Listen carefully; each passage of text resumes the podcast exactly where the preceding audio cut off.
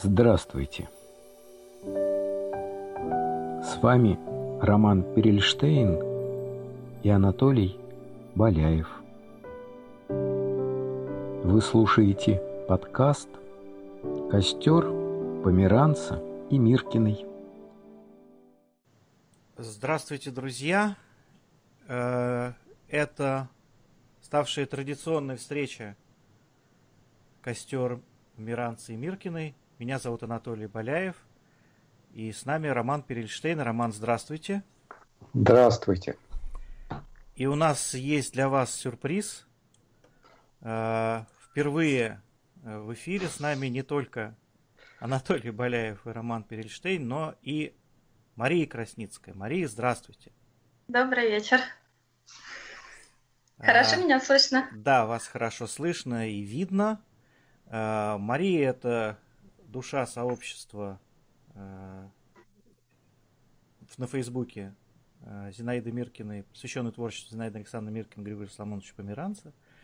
То есть это вот этот замечательный человек а, выбирает восхитительные иллюстрации для того, чтобы вы наслаждались, продолжали наслаждаться вечным творчеством этих двух восхитительных людей.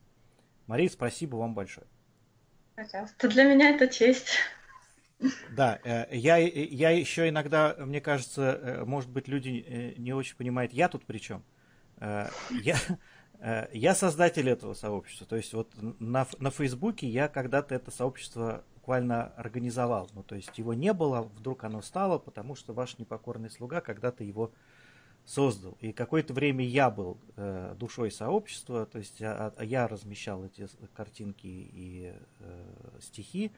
Вот. Э, в моей жизни много всего происходит, поэтому я был очень рад, когда я понял, что э, Мария совершенно замечательно может это делать. Мы с Марией поговорили, и теперь Мария э, эту историю совершенно очень хорошо делает то, что она делает. Мария, спасибо еще раз. Вам спасибо, что доверили мне свое сообщество, причем вы же передали не только вот по Фейсбуке оно и не мое сообщество, понимаете? То есть это, это нельзя сказать, что это мое сообщество. То есть это э, я тоже же служу, понимаете, как, как вот в каком-то фильме. А что я? Я служу.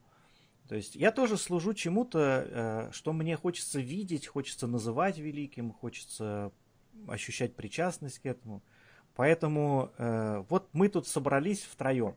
То есть э, Анатолий Боляев, Мария Красницкая и Роман Перельштейн. Мы э, вот служим.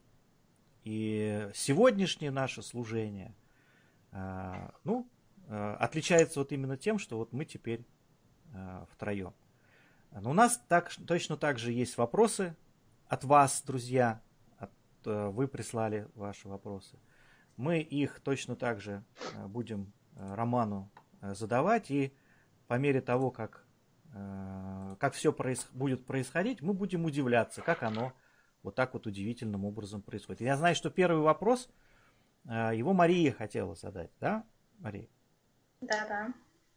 А, вопрос от мамы, подписчицы, и он мне отзывается. У меня тоже есть сын, он помоложе, чем в вопросе, ему 8 лет, но меня тоже это беспокоит.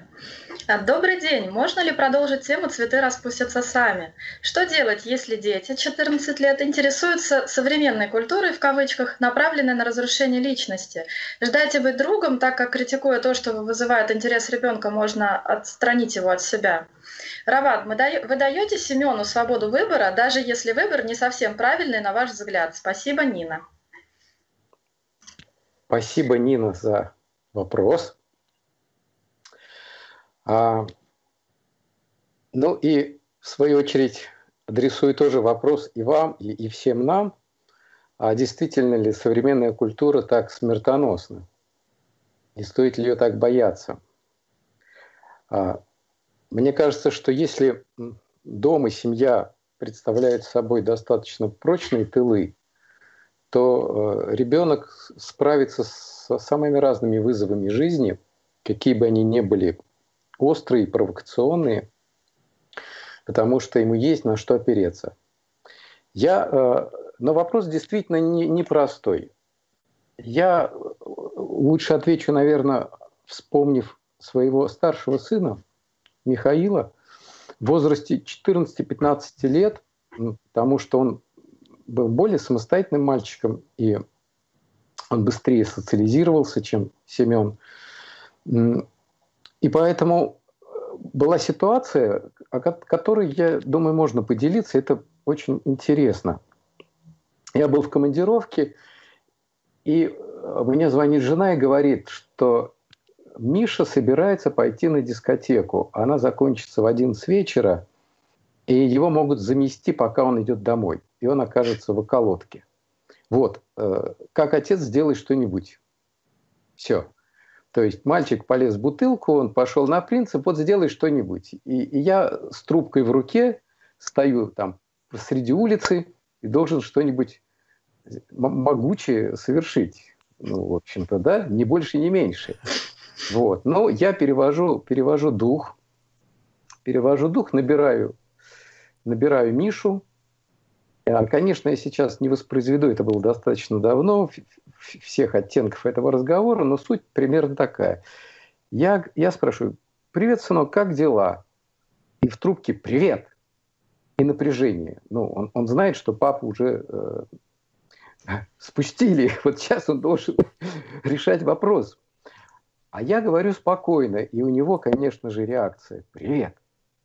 Ну, я продолжаю, продолжаю разговор. Я, я знаю, что ты э, вот хочешь пойти на дискотеку, и э, ты наверняка договорился с друзьями, и, скорее всего, э, вы давно мечтали об этой, об этой вылазке, об этом мероприятии. И я думаю, что это для тебя очень важно. Да, выпаливает он в трубку, я говорю, ну хорошо, хорошо, сохраняю вот на своем конце телефона ну, то спокойствие, которое ну, могу сохранить. Я говорю, ты понимаешь, в чем дело? Я вот хотел с тобой посоветоваться, говорю я. Тут его интонация меняется. Ну да, я слушаю тебя. Ты понимаешь, в чем дело? Вот, э, насколько я знаю, тебя могут, э, если ты будешь возвращаться после 11, ну, пр- просто отвезти в участок, так как у тебя еще возраст не взрослый, и ты один не можешь находиться на улице в это время, в, этом, в этот час. Вот, поэтому мама волнуется, и у нее есть основания для этого.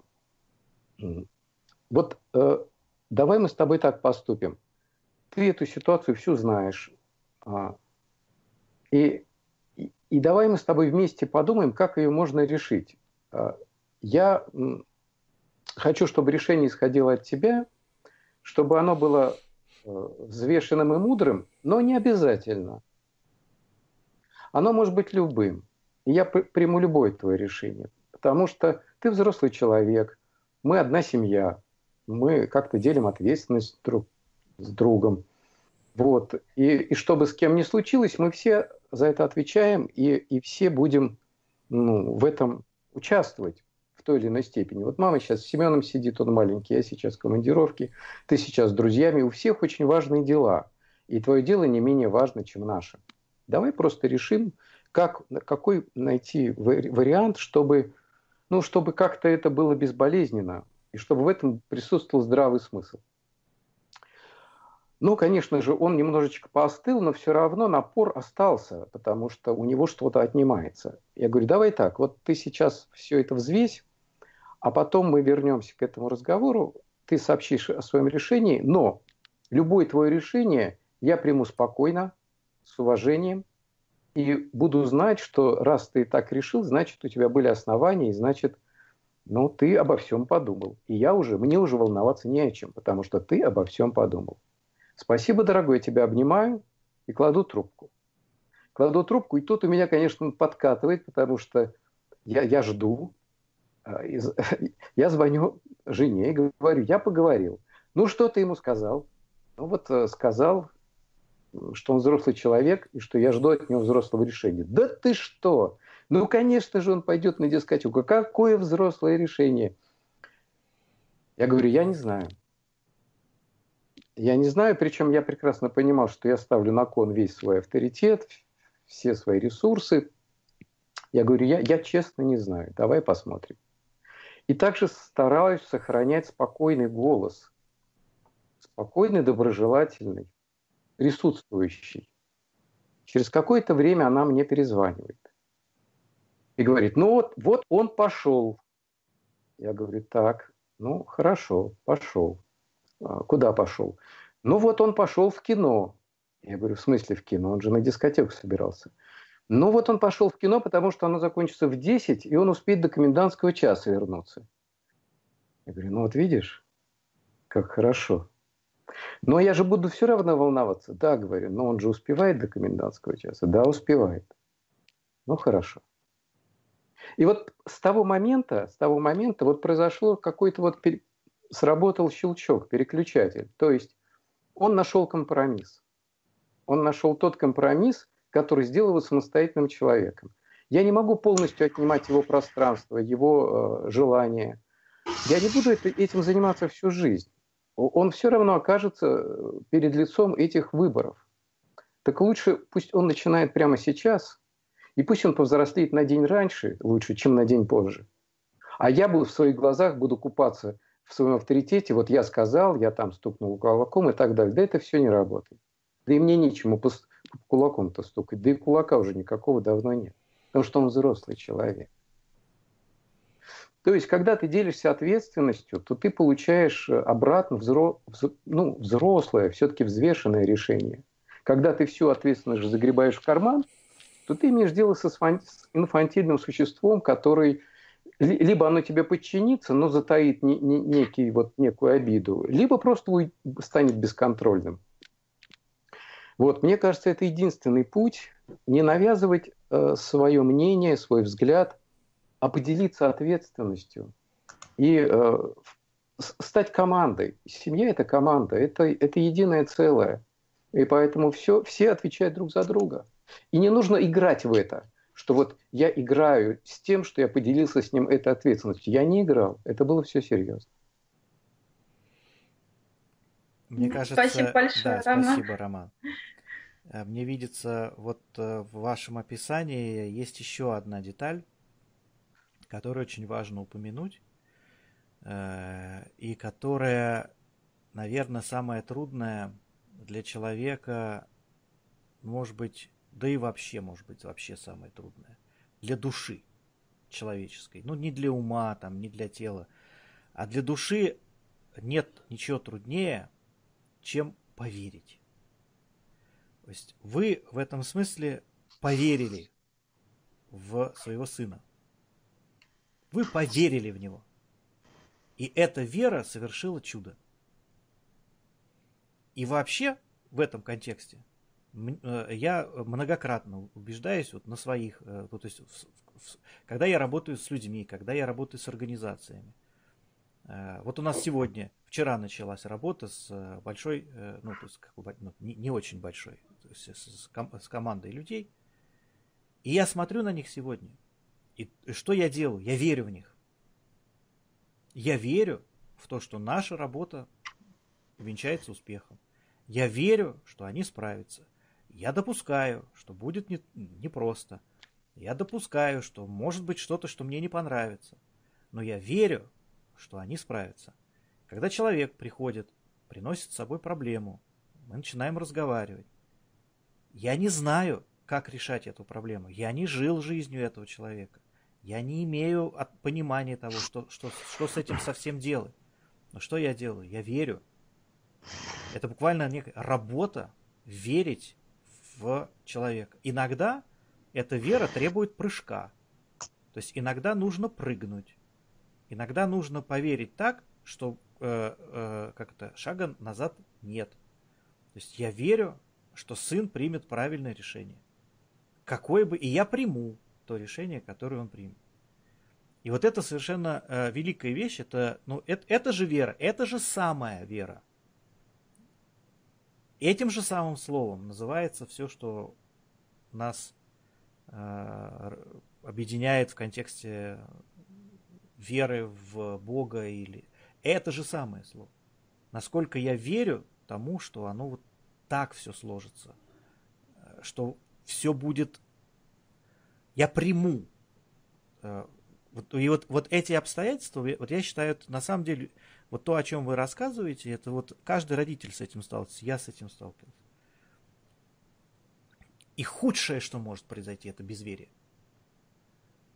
Вот э, я сейчас вот чуть-чуть, вот простите, вот э, в, прям взор, ну, такая взорвалась тема. Когда лидер не верит в, в людей, которых он ведет, эти люди идут в, в крифе в кость. Все идет в крифе в кость. Когда э, э не верят в, в свой народ, народ начинает тихонько выживать просто, подворовывая. Э, вот я считаю, что нашей бы истории добавить веры наших лидеров в людей. Потому что ну, э, трудно представить себе, э, вообще б, было бы, вот если бы человек, верящий в народ, берет его и ведет за собой, то народ идет с ним по пустыне. Верящий в, в людей. И это великое дело. То есть нет ничего более великого, мне кажется, чем вот эта вера. И я хочу вас поблагодарить за такой маленький пример величия обыденной вот такой, э, э, э, как обыденного величия, или еще как, я не знаю, как это назвать, веры. Вот спасибо большое, Роман. А, спасибо. Я хотел бы еще Нине дать такой ответ, очень короткий, а, ну, некую чер- чер- черту подвести. Короткий ответ будет таким. Продолжайте любить, и все будет хорошо. Да. да. И, и, и любовь это рядышком, да. да. И следующий вопрос. А, тут мы два вопроса, когда мы с, Мари, э, с Марией смотрели, мы объединили два вопроса в один. Они как бы начинаются со стихов Зинаиды Александровны. Чуть заметных дымков колыхания, череда исчезающих снов, легкий дух, дуновение дыхания, нашей жизни основа основ. Все прозрачнее, все тише, все выше, где начало и где наш итог. Мы не знаем, но, Боже, мы дышим. Ты в нас входишь, неведомый Бог. Вопрос о дыхании. О дыхании как о метафоре. Дыхание в жизни в человеке. Дыхание как баланс между внутренним развитием и внешними обстоятельствами жизни. Дыхание как развитие личности и развитие своего дела. Вокруг этой метафоры вот наша работа на нашем Э, тут э, курсе была организована. Буквально так это называли. Любые, все человеческие, вообще все живые системы дышат. Они вдыхают и выдыхают. И мы можем вдыхать личное и выдыхать общественное. И хочется, хот, вот формулировка вопроса следующая. Хотелось бы услышать ваше размышление о дыхании как, возможно, практике осознанности или о дыхании единого в ритме Вселенной. Что для вас дыхание как метафора и что для вас за этим стоит? Спасибо. Конечно, дыхание – это один из учителей наших, великих учителей. А почему? Потому что дыхание происходит само собой. Мы не выбираем, вдохнуть нам или выдохнуть. Решение не в наших руках это зависит уже от Бога. И поэтому мы можем успокоиться. А успокоившись, мы заметим, что наше дыхание стало глубже. У Зингсана есть такое стихотворение «Я небу ступаю навстречу, здороваюсь с влажным кустом. Мне надо вдохнуть бесконечность, а все остальное потом. К чему не звала бы эпоха, зов вечности в сердце не стих, важнее глубокого вдоха. Не знаю я дел никаких. Вот это откровение и о дыхании, и о жизни важнее глубокого вдоха. Не знаю я дел никаких. А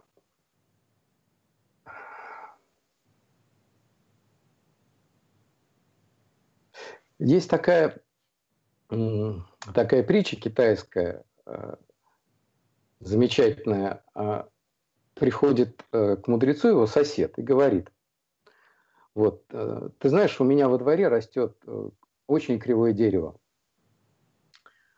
Оно настолько кривое, что к его стволу невозможно приставить отвес, к его извилистым ветвям невозможно приладить угольник. Поставь его у дороги, ни один плотник на него даже не посмотрит. Вот так и твои слова. А, велики они, да нет от них проку. Поэтому люди не прислушиваются к тебе, Джуанзы. На что мудрец Джуанзы отвечает. Слушай, так посади свое дерево, которое растет у тебя во дворе, посади его в деревне, которой нигде нет. Водрузи его посреди беспредельного простора и гуляй по нему. Э, гуляй вокруг него, не думая о делах, отдыхай. Там его не срубит топор, ничто не нанесет ему урона, потому что то, что не приносит пользы, не приносит и забот. Там, где нет пользы, там, где не ищут пользы, не находят и озабоченности, не находят и забот. И вот это глубокое ровное дыхание, оно может случиться только вот под этим небесным деревом, древом жизни, кривым, которое в работу не годится, но вокруг которого вся жизнь вертится, вращается, вся Вселенная. И если мы сидим под этим деревом, тогда наше дыхание глубокое, чистое, ясное, и мы соединены с источником – и еще одно стихотворение Зингсанны э, здесь я хотел бы прочитать. Оно так звучит. О сроках забыть и о цели, забыть про заботы и труд, и жить, как спокойные ели, как тихие сосны живут. О ближней и дальней обиде, о боли своей позабыть. Я здесь для того, чтобы видеть, я здесь для того, чтобы любить дойти до светящейся глуби, не мой полноты бытия, а любит меня или не любит, забота уже не моя. У нас не должно быть заботы, а, услышат нас, прислушаются к нам или нет, любит нас или не любит. Наша забота быть. И если у нас будет такая забота, то у нас не будет никакой озабоченности, не будет то, что будет стеснять и сдавливать наше дыхание. Красиво. Спасибо большое.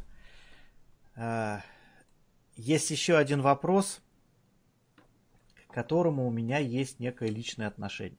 Я вот сейчас его, когда прочитывал, я э, э, не то чтобы боролся, я поборол. Э, это свое личное отношение высказать. Давайте я вам задам этот вопрос как есть. И мы посмотрим, во что это э, превратится. Вопрос следующий. Роман Максович, мы знаем, что есть много людей, продолжающих путь Зинаиды Миркиной в поэзии. Они считают себя ее последователями или почитателями, не будем уточнять. Знаете ли вы, с кем из таких поэтов встречалась Зинаида Александровна? Кому, может быть, дала свое напутствие и благословение? Я знаю, что вы также пишете стихи. Вы начали писать еще до знакомства с... Вы начали писать еще до знакомства с Зинаидой Александровной. Если да, то изменилось ли содержание поэтического слова после встречи с Зинаидой Миркиной? Могли бы вы зачитать свое стихотворение? Интересно было бы провести онлайн встречу с теми, кто пишет стихи по вдохновению и благословению Зинаиды Александровны. Вот как вы скажете? Спасибо. Это вопрос необъятный. Ну, хотелось бы, конечно, упомянуть тех людей, которые, с которыми не просто встречалась Зингсанна, а, а которые все время сверяли свой компас творческий а, по ее интуиции духовной а, и э, с которыми она, на которых она, конечно, огромное влияние оказала, я бы так сказал. Ну, конечно, это Евгений Мышкин, калининградский режиссер, поэт, а, литератор. а, педагог. Это Максим Орлов, э, литератор из Белоруссии, с которым Оксана состояла в переписке. Это Ольга Ильжеши, московская поэтесса. Это э, Виктория Липко. Это люди, которые издают книги, которые пишут стихи и, и э, которые, безусловно, находились под сильным влиянием, как и многие, как и я, а, Зинаиды Александровны. Но наверняка я всех не, не смогу перечислить. Но еще бы я хотел сказать о таком прозаике, как э, Люба Боровикова, к сожалению, уже ныне ушедшая от нас. А Зингсан написала даже предисловие к ее книж... книжице прозы. А, стоит сказать об Андрее Таврове, авторе книги об Александре Мении, которую мы просто запоем читали. Это совершенно замечательная работа Андрея Таврова. И, конечно же, о скульпторе э, Василии Каханском, казанском скульпторе. Это вот я перечислил несколько, несколько человек, э, которые были вот вдохновлены и как-то жили в сердце Зинаиды Александровны. А что касается меня, то, конечно же, мои представления и да и все поменялось после встречи с ней, с Григорием Соломоновичем. И те стихи, которые писались до того, как произошел вот, этот, вот это рождение вместе с ними, до того, как это произошло, эти, эти стихи сейчас ушли очень далеко от меня. Не то, что я от них отрекся, просто они мне совершенно стали... Ну, это что-то это что уже, что можно отпустить. А, но пришли новые стихи. И вот когда я отпустил старое, пришло э, сегодняшнее. Сегодняшнее. Я, про, пожалуй, раз уж, коли вы с этой просьбой обратились, я прочитаю одно стихотворение из тех, которые были уже написаны ну вот, в присутствии наших дорогих друзей, учителей, наставников. В душе живет божественный младенец. А... Сейчас сбился. А... Сейчас, секундочку. В душе живет божественный младенец. Он беззащитен, он тобой храним. У колыбели этой не заменит тебя ни человек, ни херувим. Нет Бога, говоришь, раз был освенцем, еще не поздно взять его ладонь в свои ладони. Ты забыл младенца укрыть от бури, развести огонь. Не отходи, послушай, как он дышит, и ты его оставишь одного. Бог не на небе, он гораздо выше. Он в колыбели сердца твоего. О чем тебе просить его. Вот хворост. Ты в этом доме сам сложил очаг. Он не окреп еще, твоя опора. Тебе за все придется отвечать. Не забывай, с тебя младенец спросит. И будет прав, и некого винить. Буди семейство и беги, Иосиф. Твое дитя царь хочет погубить.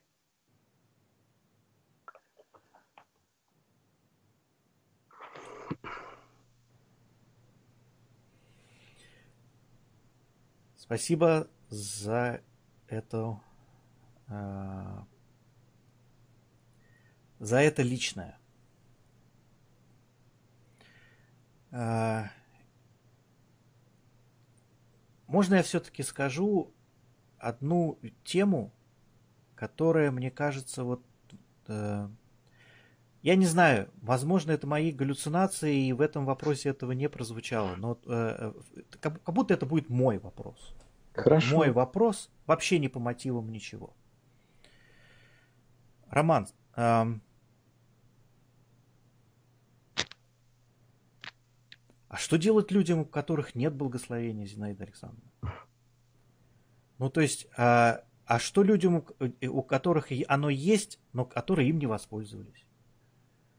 Или э, э, а что делать ну, с таким э, э, знаете, вот я э, знаю великих людей и э, потрясающих людей, ну, психологов, вот, и из моей когорты, там, консультантов, бизнес-тренеров. То есть человек входит в комнату, в которой висит проблема, человек говорит несколько слов, и эта проблема спускается вот так вот. Она превращается в решение, она трансформируется, она меняется. Это, эти люди мастера, то есть к ним приносят люди свою боль, и эта боль уходит. И когда с ними потом общаешься лично, эти люди с поразительным удивлением, вот я просто с открытым ртом однажды слушал человека, который для меня невообразимый мастер, и он Э, в личной беседе говорит, да кто я такой? Я не закончил этого, я не получил этого диплома, я не получил такого-то благословения, я, я вообще ничего не знаю, как этим людям помочь. Они говорят, что я им помогаю. И для меня это самого такое же чудо, как для них. Э, и вот э, это называется, ну, на, на, на, ну, как на нашем языке, комплекс самозванца. То есть самозванцем считают себя великие мастера, иногда до старых седин, до белых седин. И это к вопросу о том, а, вот это благословение. Вот у меня его, ну, нету, допустим. А, у меня его нет отряда э, вещей, которым, относительно которых горит моя душа, и которые я не могу себе не позволить не делать, но благословения у меня нет. Но я не могу их не делать, потому что я лопну, если я не буду их делать. Потому что это, это, это даже не моя какая-то воля. А, и что делать вот с этим благословением, когда его нет, или когда оно, э, насколько оно нужно вообще? Вы знаете, я слушал вас внимательно, Анатолий, и знаете, вспомнил почему-то вот эти самые слова. Царствие небесное силой берется. Вот, да. Усилием берется. А, вот э, скульптор, который упомянул э, Василий Васильевич Каханский, он так говорил, когда читал стихи Зингсанны, он говорил, это не мое, но это стало моим. Потому что я разделил это да. с вами, с Григорием Соломоновичем, стало моим. Все, кто читают стихи Миркины и действительно не просто сопереживают, а пропускают их вот через самое свое сокровенное, они уже благословлены. Если ты разделил э, с человеком его тишину, его безмолвие, его бесконечность, то ты уже благословлен этой бесконечностью, этой тишиной. Не этим человеком, а тем, что в нем не, не от мира сего этим ты благословлен. И когда вы говорите, что вы не благословлены, да благословлены. Да. Вот, просто незримым крылом осенены. Вот. Не, не все вот так буквально понимается и нужно понимать. И был такой э, ученик у Шрирамана Махарши, который его боготворил, который смотрел ему в рот. И как-то э, Рамана сказал ему, ты знаешь, я тебя очень люблю, ты замечательный человек. Но ты должен уйти вот за эту гору и там построить ашрам и никогда сюда не приходить, пока я жив. Он там волосы на себе рвал, он рыдал, но он не мог э, перечить учителю, и он ушел. И он действительно там, вот он вызрел там вот в то, чем он должен стать. А рядом у стоп учителя он все время был его продолжением, но он не был сам истоком. Поэтому не важно, как мы далеко от наших учителей. Важно, чтобы нас та же вера питала и та же, та же любовь. Это, это, это же вот это, это постоянно происходит с нашим мастерством. Ну, Юнг э, э, с, глазами Фрейда, он же предал его. Он же, он же просто, это был лучший ученик. И это просто был тотальный... Э, он проклял Фрейд э, Юнга, и он потом... Э, это же совершенно потрясающая история, как про «Властелина колец». Он же выпустил кольца. Можно об этом... Это официальная история, можно почитать. Он давал своим лучшим ученикам кольца, которые бы были бы символом хранителей психоанализа, великого и могучего психоанализа. А Юнгу он не дал такого, конечно, он отступник. Но Юнг породил потрясающей глубины свою собственную школу. И разве бы это произошло бы, если бы он не ушел, если бы он не, не, не, не сказал, что мне не нужно ничего благословения, я смогу получить, я, я как, я и есть благословение. Да, вот у, у Гребенщикова сколько э, таких слов, что тебе, э, как, я не помню там, как у него точно, э, что мне не нужно оправдание, я, ты, ты и есть оправдание. Вот. И вот в этом контексте я очень глубоко разделяю вот то, что вы сказали, я совершенно с этим согласен. Вот Маша хочет, по-моему, задать вопрос или прокомментировать. Я меня, вижу. Да, меня тоже да. этот вопрос э, зацепил, да. и мы даже его обсуждали с Анатолием отдельно. Вот, я немножечко с другой стороны на это тоже посмотрела, на благословение. Э, одна из моих очень самых любимых сказок «Дерево», «Мальчик, дерево и флейтист» из сборника тихих сказок, э, которую я никак не могу вот эти три года прожить до конца. Вот какой-то сердечный квест для меня. А, там говорится про предназначение, и не могу я дойти вот в этой фразе, когда флейтист говорит, ты меня услышал хорошо, ответь. И вот это состояние, когда я, допустим, читаю стихи Миркиной, возможно, это не одна я испытываю его, когда я читаю ее произведения э, и духовных учителей, сердце откликается. А как ответить, я не понимаю. Еще есть такой момент, с которым я в себе сталкивалась, да, когда ты находишь э, учителя, вот у меня с Муджи так было, и прям сердце откликнулось, и ты давай всем рассказывать, вот она истина, да, и кажется, что вот Господь тебе все открыл, призываем, правда, вот она есть, а, и начинаешь проповедовать тут же. Это вот тонкая грань между а, ответить истинно, как он сказал, ты мне ответь, ты мне помоги. Так ты что, нуждался в моей помощи? Ну да. Вот. И вот этим вот э, вскочить, побежать, всем тут же поделиться, э, вот это вот ну, тонкая грань, наверное, где на мае такой, да, вот где все подрываются, это сплошь и рядом мы можем наблюдать. Как э, на что может быть опираться. Или, ну вот я люблю формулировки, которые как мантру в голове держишь, которая помогает не, не упасть. Ну, в каких-то ситуациях она всплывает и говорит, вот обрати внимание, возможно, у тебя вот это. Посоветуйте, пожалуйста, как эту тонкую грань соблюсти и что для вас истинный ответ флейтиста? Спасибо, Машенька, за вопрос. Знаете, есть такая замечательная фраза или наставление – когда тебе дается духовная пища, прими ее, а не пытайся поделиться сразу с кем-то ею. И так часто бывает. Вот мы что-то узнали, что-то открыли, и бежим вот на весь мир растрезвонить. Но сами-то мы ее не отведали. А если отведали, может быть, и дар речи бы потеряли. А, и еще ответ – вот как дыхание случается само собой, так и ответ случается сам собой. Мы его не можем поторопить. И он придет совершенно негаданно, нежданно и такими тайными тропами, что, что это нас обрадует. Он постучится в такую дверь, которую мы даже не подозревали, что есть она, эта дверь в, нашей, в нашем доме. Вот, вот в этом все чудо и вся радость. А, когда ты глубоко нырнул. Там уже не жди, что там будет все, как ты думаешь. Там будет так, как ты ни в какой фантазии себе представить не можешь.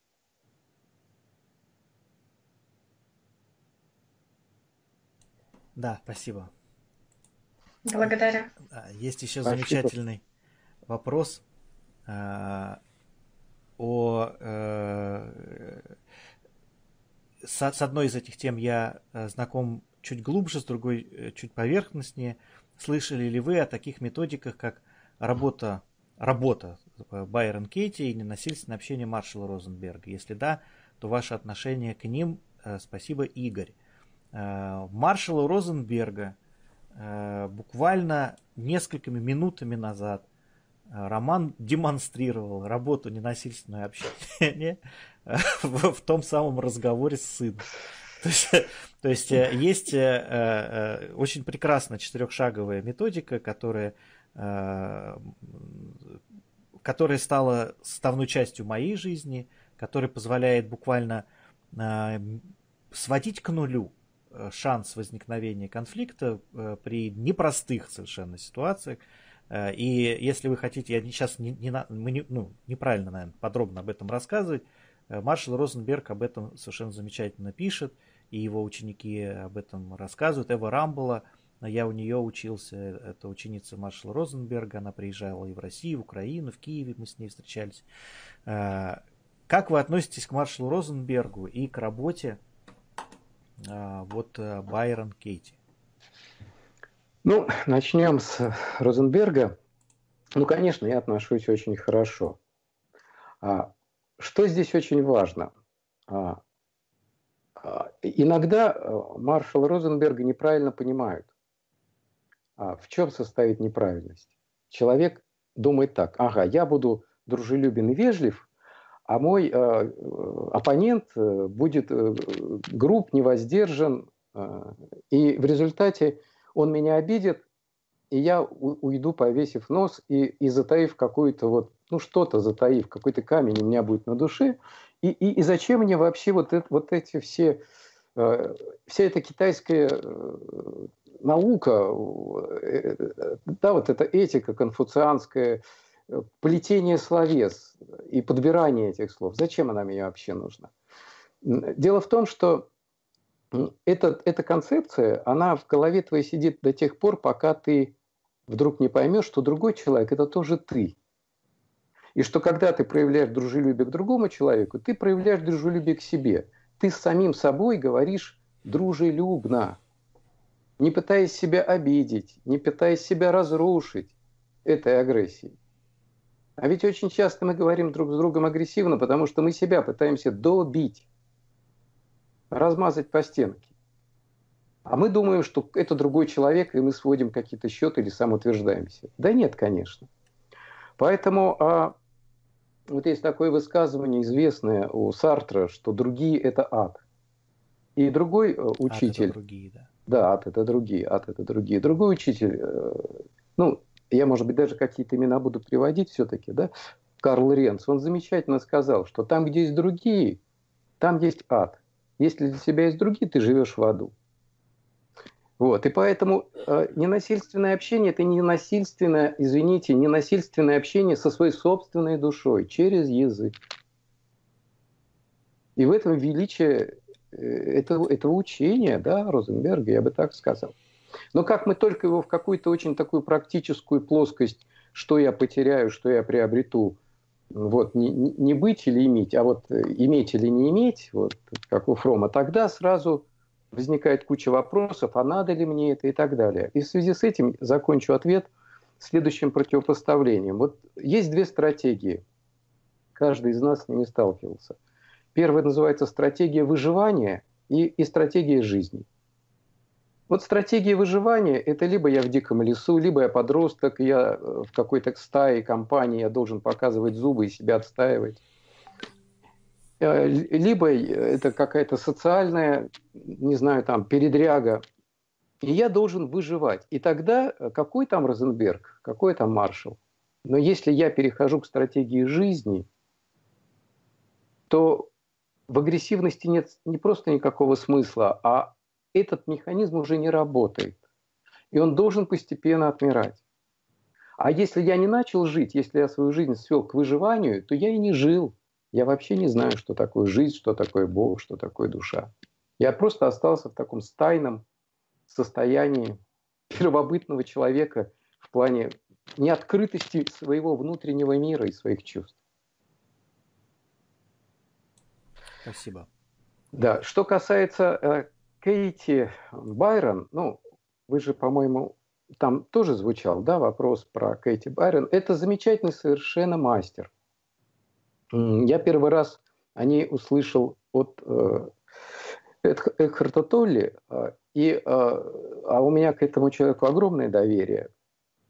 И когда я погрузился в работу Кейти, в ее методику, я был поражен совершенно. Это, ну, это великая вещь. А, потому что то, о чем говорит Толи, то, о чем говорит, вот Машенька помянула Муджи и ряд других мастеров и учителей, э, а, они, они говорят об этом своим языком, а Кейти, она говорит об этом как бы нашим, как бы общим языком. К этому каждый может приобщиться. Ее методика, на первый взгляд, не сложна, но, а, конечно, это все не так очевидно. И тем не менее, я считаю, что каждый должен, а, наверное, с этим познакомиться. Что, что делает э, Кейти Байрон? Она ставит зеркало. Вот это слова Христа «вынь э, соринку из своего глаза», ты ищешь бревно в чужом глазу, то есть ты, ты ищешь соринку в другом глазу, а у тебя в глазу бревно, и ты этого бревна не видишь. То есть э, вот у Померанца об этом по-другому сказано. Он говорил так, что э, истина диалога важнее истины отдельной реплики.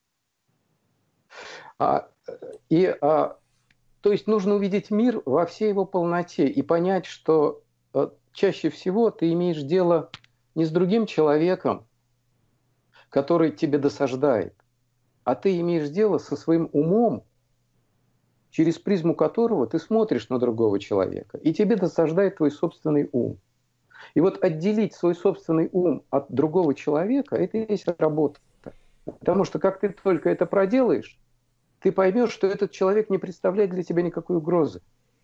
А угрозу представляет твое мышление, которое ты не исследовал, твои убеждения э, многолетние, которые, может быть, они, в общем-то, и хороши, но ты их не исследовал, а потому они не могут быть хороши. Они токсичны, они ядовиты.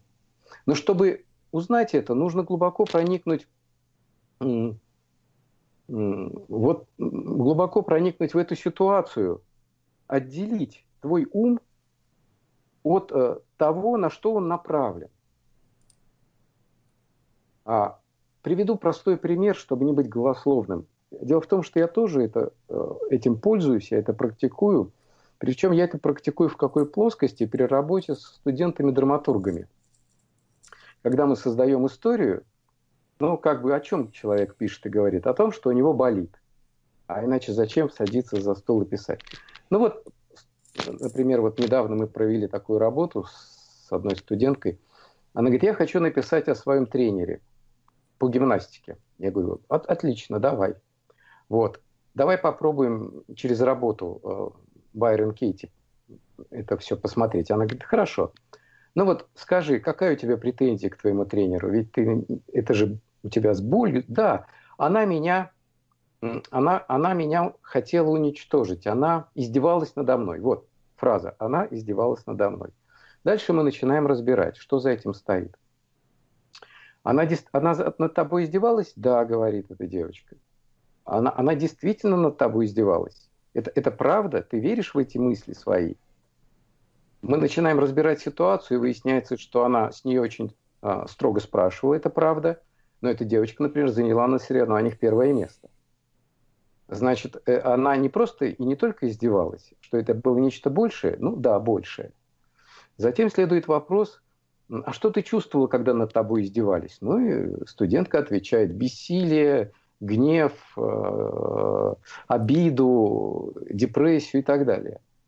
Следующий вопрос. А что было бы, если бы ты не верила в то, что эта мысль реальна, и что действительно что ты можешь без этой мысли жить? О, тогда бы я была счастлива и спокойна, отвечает эта девочка. Счастлива и спокойна. И последний поворот э, от Байрон Кейти – Разверни эту фразу. Итак, она надо мной издевалась, если мы ее развернем, что получится? Я над собой издевалась. Давай посмотрим, а как ты действительно издевалась? Ты же могла не ходить на тренировки? Да, говорит, я даже пыталась как-то бросить спорт, но потом все-таки пошла. Так значит, это ты над собой издевалась, а не она? Давай сделаем еще один разворот. Я над ней издевалась. Ты представляешь, сколько она с тобой мучилась, чтобы добиться этого результата? Это вообще твой учитель.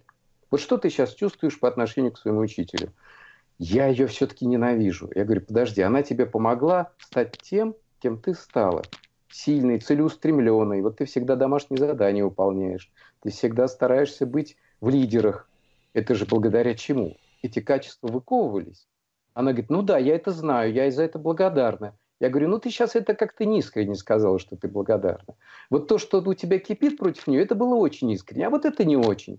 Давай-ка еще раз развернем. Кто виноват во всем? Кто издевался? Я над собой издевалась. Я над ней издевалась. А то, что она над тобой издевалась, это в десятых по, по отношению к результату, который мы получили в конце. Я говорю, ну и что сейчас как? Ну сейчас легче стало, потому что действительно я поняла, что она меня ломала, она поступала даже жестоко, но она меня выковала. Она вам не выковала какие-то и спортивные, и человеческие качества. Я говорю, давай будем благодарны нашим учителям. Вот эти простые вещи описаны в замечательной книжке у э, Байрон. И у него потрясающая биография. Это, это один из современных учителей. Э, я даже думаю, что, может быть, есть смысл какой-то эфир или общение, или разговор посвятить этой методике, потому что она какая-то чудодейственная, это правда. И, э, мы уже упоминали Карла Густава Юнга, его эта тема с маской и тенью, о том, что все у нас, все, что нам нравится внутри себя, мы называем маской, а, а все, что нам не нравится, мы проецируем на вот этот самый ад, на других. И это как раз э, очень про то, что пена на губах ангела, э, пена, которой, на губах. пена на губах ангела, с которой начинается дьявол. И это о том, что мы совершенно можем ненавидеть, а, воскипать этой пеной. Но пристальное изучение всегда находит того, что мы э, больше всего ненавидим себя, ну, какие-то свои части – свои тени, свои собственные. Потому что если э, любое, какое-то любое э, явление вокруг, к нему можно относиться ровно или его можно ненавидеть. Есть масса людей, которые к тому же самому явлению, которое вы истовы мы ненавидим, могут относиться ровно, потому что у них нет теней на этот счет. Соответственно, идти в тени и работать с ним, и допускать, что то, что я ненавижу вовне, совершенно замечательно присутствует внутри меня, и именно это я выкинул наружу, чтобы не, не разбираться с собой. Вот это великая работа, вот это настоящая работа, вот это, это, это возможность допустить, что, что, ну, как это, как у того же Бориса Борисовича, моего любимого, все дело во мне. И это совершенно замечательная история. Спасибо большое. И у нас есть еще э, вопросы, которые э, Мария хотела э, задать. А, а, два последних вопроса, Мария. Вопрос, которому я бы хотела тоже добавить от себя. Как Зинаида Миркина и Григорий Померанц относились к Рерихам? Ведь и те были экуменистами. Ну, мне пришлось э, пойти посмотреть, что такое экуменисты. я не совсем поняла, но я так понимаю, что надо раскрыть, наверное, это понятие для кого-то. А, и я бы хотела спросить э, более даже масштабно, как же это сформулировать так точно, принадлежали ли или считали себя принадлежащими каким-то организациям, э, церкви, движениям, да, благословляли ли да, э, какие-то движения, вот Григорий Салмонович, Зинаида Александровна. И, ну, вот Рерихи выступили отдельно. Ну, э, следует что сказать, чтобы все-таки ответить полно на вопрос. А, скажем так, и э, тайная доктрина Елены Петровны Блаватской и э, живая этика Елены Ивановны Рерих – это все-таки система, это все-таки учение. А Померанцы Миркина никаких систем учений не создавали. А, там идет какой-то скрип сильный в эфире. Это, э, это Хорошо. мы все на изоляции, и как это самоизоляция, и есть мои близкие, которые, а, которым что-то нужно все, все, в этой комнате, они пришли, взяли, ушли, все хорошо. Я думал, это какие-то памяти. Все понятно. Померанцы Меркины никаких систем, никаких учений не создавали, и они не создавали никаких э, синтезов религиозных. И из них не, ну, как бы не выделяли их в отдельное верование, в отдельную религию. А, и скорее им ближе суфийский путь. Суфизм, он ведь так и не оформился в какую-то законченную философскую религиозную доктрину. А их э, путь, э, путь Померанца и Миркина, это вот схватывание истины на лету. Это путь мистиков.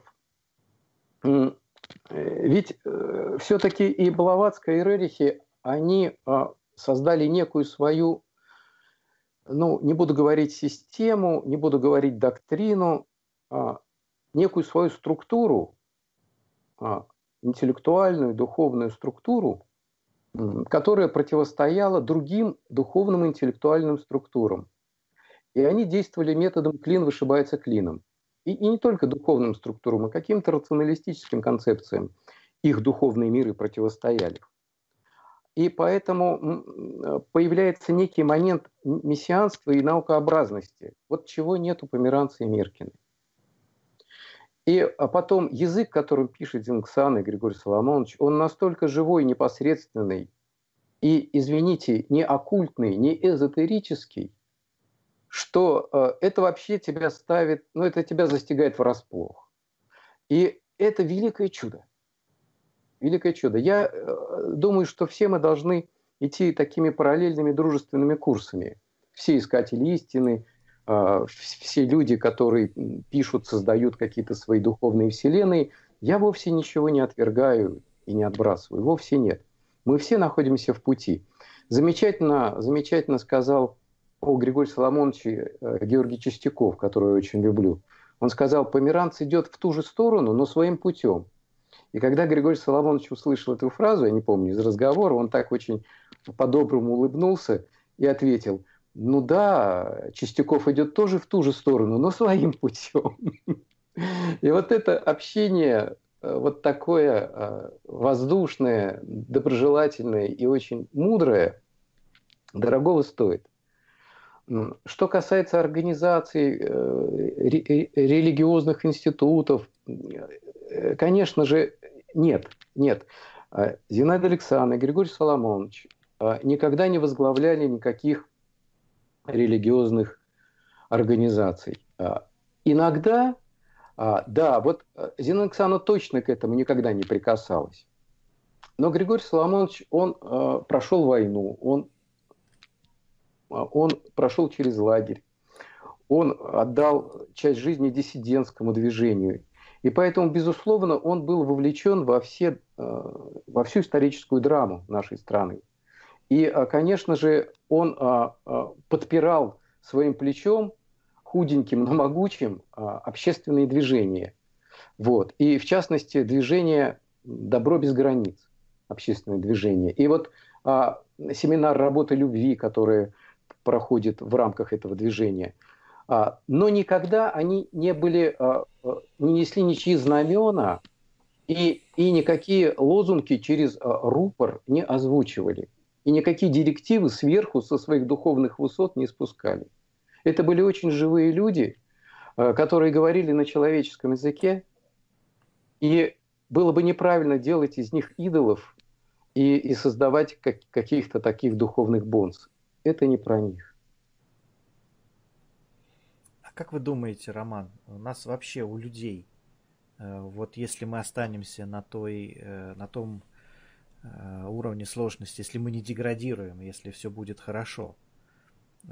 У нас вообще, в принципе, возможно появление каких-то действительно масштабных, именно религиозных институтов? Вы знаете, я не думаю, что нужно создавать какие-то религиозные институты. Э, и Померант Смир, Смиркины говорили о том, что глубже, чем проникла в суть человеческого сердца, христианства, глубже, чем проник буддизм, уже невозможно проникнуть. Не нужно нам искать вот этой новизны, нам нужно просто доходить до конца в поисках истины, а не останавливаться только на каких-то этажах нашего духовного восхождения и говорить, что все мы познали, и так, а не иначе. Да и так, и иначе. И вообще дух дышит, где хочет. Я, разделяю эту точку зрения. Мне кажется, нам это не нужно и... Как это? Ну, не нужно. Хорошо, у нас, э, насколько я знаю, есть еще один вопрос, но у нас время уже довольно э, так уже э, много э, мы в прямом эфире. Э, ну, э, Мария, как вы думаете, зададим? Ну мы... да, здесь он небольшой и благодарность. Угу. Роману. Дорогой Спасибо. Роман, могли бы вы прочесть маленький отрывок из вашей будущей книги? И по скриптум. Совершенно неожиданно мой старший сын и его супруга сегодня прислали ссылку вашего с Анатолием последнего эфира, говоря, что им очень он понравился. Я им этой ссылки не посылала, но еще интереснее, что сыну понравился вопрос о книгах, которые я задала, хотя мое имя озвучено не было. Продолжаю думать о неожиданных побочных в кавычках радостях, происходящих в поиске Господа. Слава Богу за все, всех благ к вам и всем, кто не дает погаснуть костру, и за то, что всем есть место у этого костра. Вот, наверное, идет э, речь о книге «Костер Померанца и Миркиной» вашей. А, спасибо, спасибо за эти добрые слова.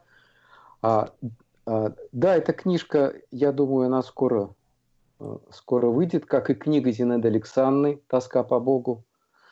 А, но я, я возьму маленький абзац из книжки «Костер Померанца и Миркина» и просто его зачитаю, раз уж ну, вопрос так и стоит, да, зачитать. А, вот такой маленький-маленький буквально кусочек.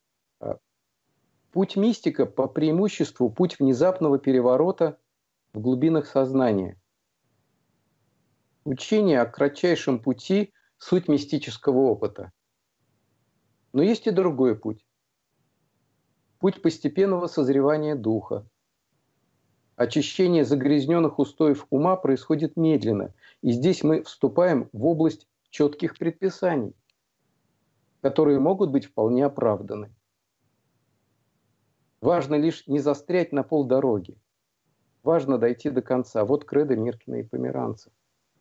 Не существует ответа на вопрос, какой из двух путей лучше. Путь внезапного переворота или долгого созревания. Я знаю только одно – дорогу осилит идущий.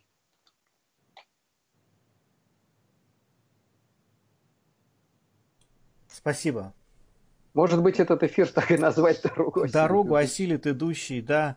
И э, знаете, Роман, мне кажется, вот, ну, помните, мы вначале сомневались. Вот вот наш эфир, там получится, не получится, что получится. Вот мне кажется, у нас плохого точно не получится. Вот э, мне кажется, что вот э, это такое хорошее дело, э, знаете, соизмеряться, сонастраиваться, э, как-то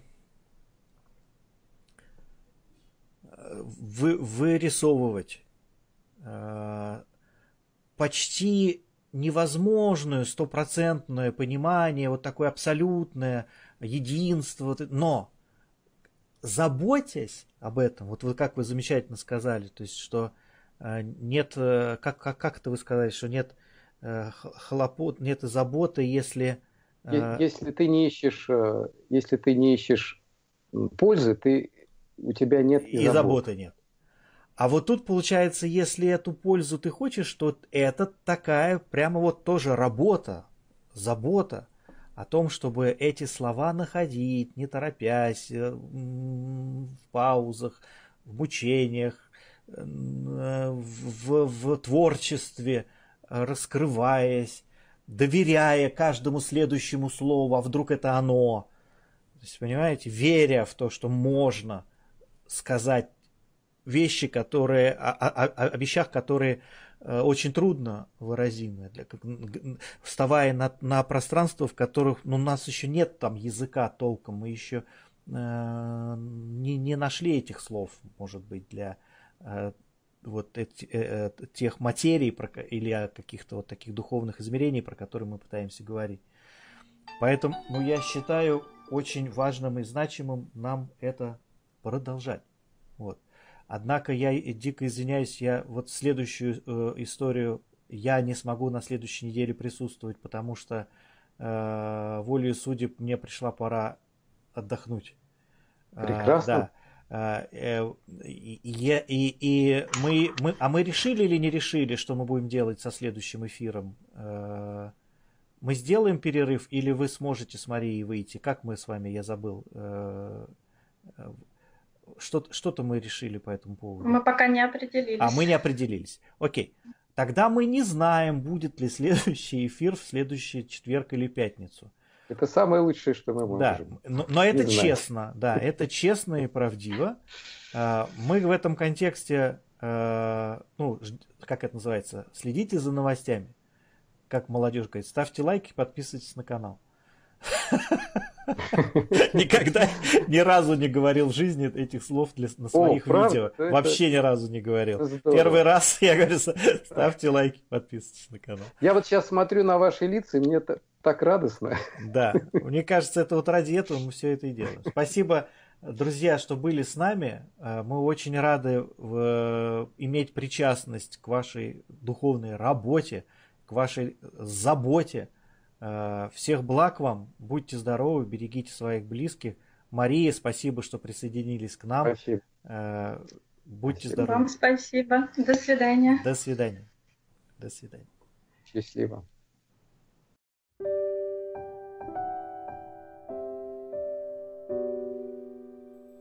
Чтобы получить еще больше пользы от наших подкастов, заходите на сайт голосперемен.ру. Там вас ждет несколько приятных подарков и сюрпризов. Центр становления человечности – это просветительское экспертное сообщество. Мы объединены задачей заботливого содействия естественному развитию людей и организаций. Мы создаем для вас открытые и корпоративные образовательные программы, основанные на результативном применении спиральной динамики, интегрального подхода и других современных моделей всестороннего целостного развития.